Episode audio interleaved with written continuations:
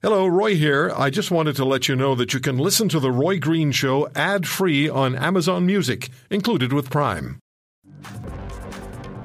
Dr. Nadia Alam joins us, family physician, former president of the Ontario Medical Association. And in April, we had Dr. Alam on this program, and she talked about a story that touched so many people across this country, and that is she came out of an ICU unit at the hospital and interacted with a 72-year-old COVID patient.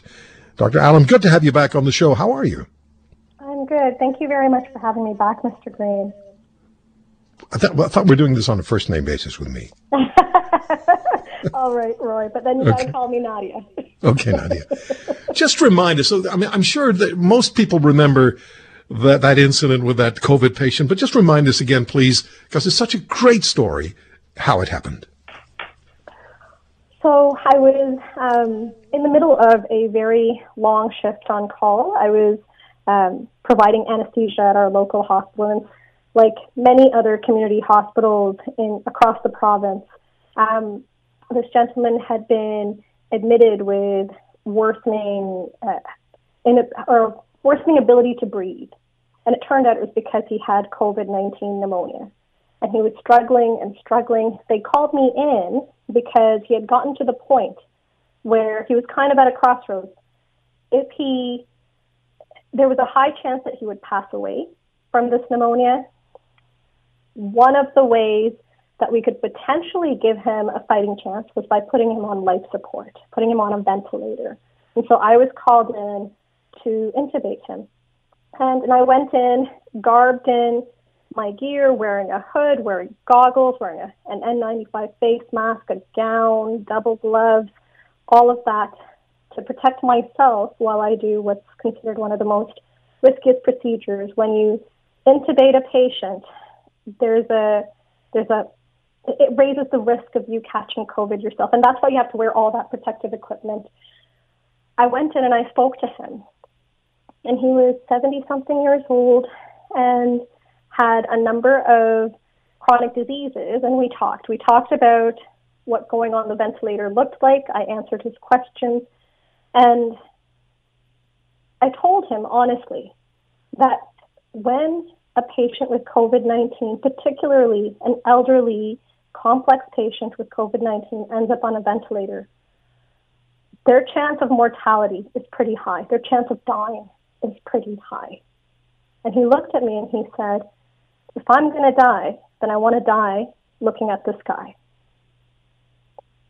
And so he chose not to be intubated. He chose to try and fight it out on his own terms. And so I would visit him occasionally after that and listen to him talk and watch him breathe and pray with him that he would survive the episode. What a story. And I know that you looked at the sky with him. And these are the stories that actually, I think, more than perhaps even statistics, certainly more than statistics, impact on human beings. Yeah, it's just an amazing story, and the human touch matters so much. So, Nadia, as former president of the Ontario Medical Association, family physician, what are you recommending concerning lockdowns and refraining from even small family gatherings is concerned? What makes sense to you? The basics are what makes sense to me. I know how quickly this virus passes. I've had patients who've had dinners with friends only to find out that they've got COVID-19, and it runs through their family, runs through their friends, runs through their friends' friends. The only way to break that cycle is by keeping our social bubbles small. I was thinking about it the other day, and I realized our whole language has changed. Right? We have words and phrases now that we never had before. We've got flattening the curve and social bubbles and all of that. And with this new lexicon comes a new way of living. We've all got to live smaller lives in the interest of protecting one another. It's extraordinary to me how the way to help each other, the best thing we can do for one another, to keep one another safe, to keep our community safe, is by staying away from one another.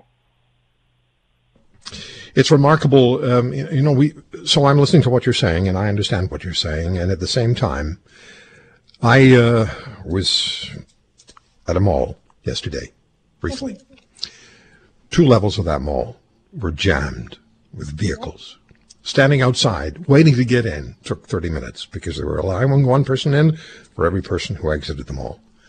So at the same time as we're saying, as you know, you're explaining what your view is of what needs to happen based on your experience and your professionalism. At the same time, we have these situations happening. People going in large numbers and gathering in large numbers. They have no idea who they are. They don't know, you know, anyone who's in that lineup or maybe in the mall or other places. So there's a disconnect, and it's understandable that a significant percentage of the population says, make sense of this for me, please. I think a lot of it has to do with fatigue. We've been living with COVID-19 around the world for about a year. In Canada, we've been living with it since March.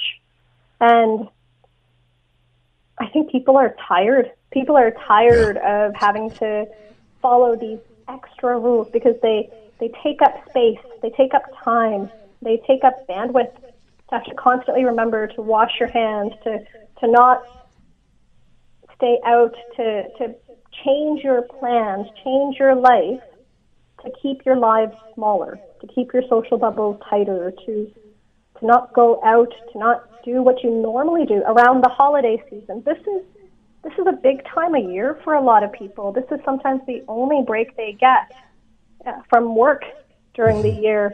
And so they naturally yearn to be with their families, to be with their loved ones. Sometimes larger families, this is the only time of the year they get together.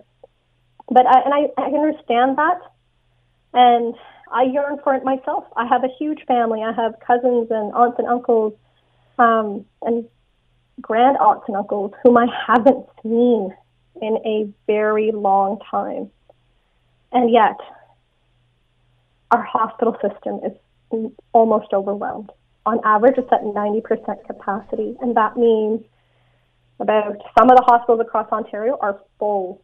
And that means if you get COVID and are very sick, if you have a heart attack and need to be in hospital, if you have a stroke and need to be in hospital, if you catch pneumonia and you need to be in hospital, there is no room for you. There are some hospitals that still have space. And in fact, across hospitals, they're leaning in, trying to help one another so that if a patient is sick in a hospital where they've run out of room, they're going to get transferred to another hospital in a different city so that at least they have space somewhere where they can get the help that they need. So I'm looking at both of it, and I recognize that everybody's tired, but I'm going to beg them, just like other doctors are out there begging patients, begging their communities, this year, this one Christmas season, this one New Year's Eve, please don't have parties. Please don't have big dinners with friends and family. Please do not do what you usually do.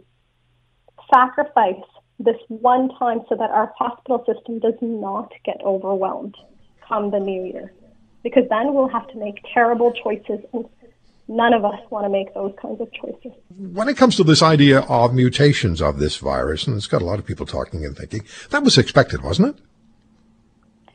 It often does happen.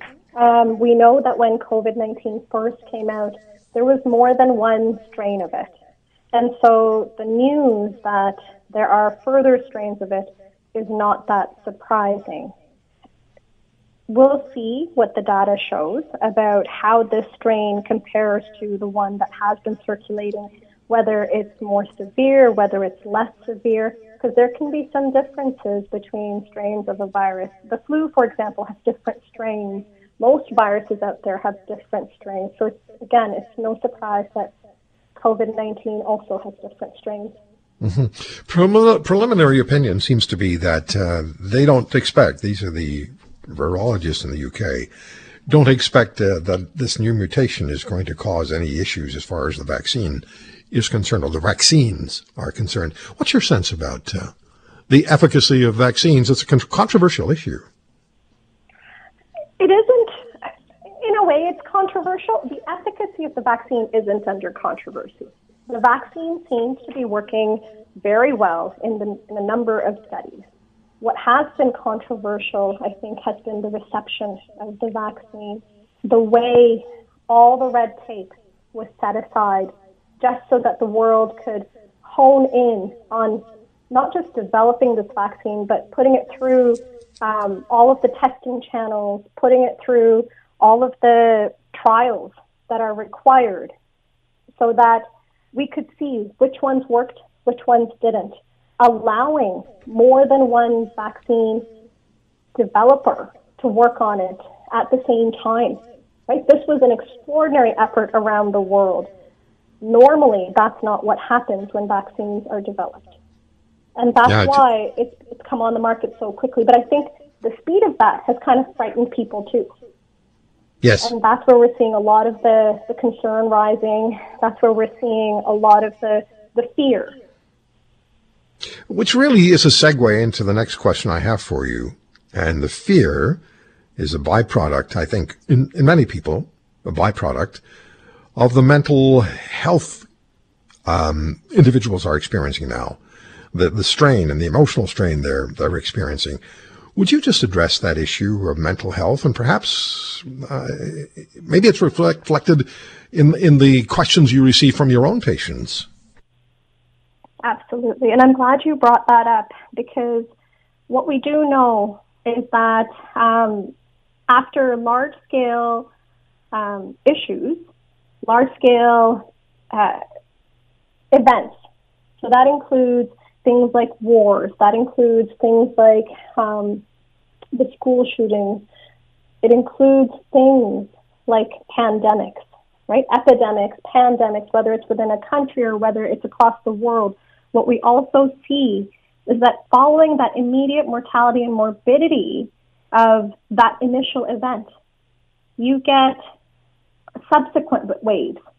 You get a wave of the psychosocial burden of the event itself, emergence of worsening or new mental illness, increasing levels of mental distress, right? So not necessarily that people get depressed and anxious, but they're just experiencing more stress than before.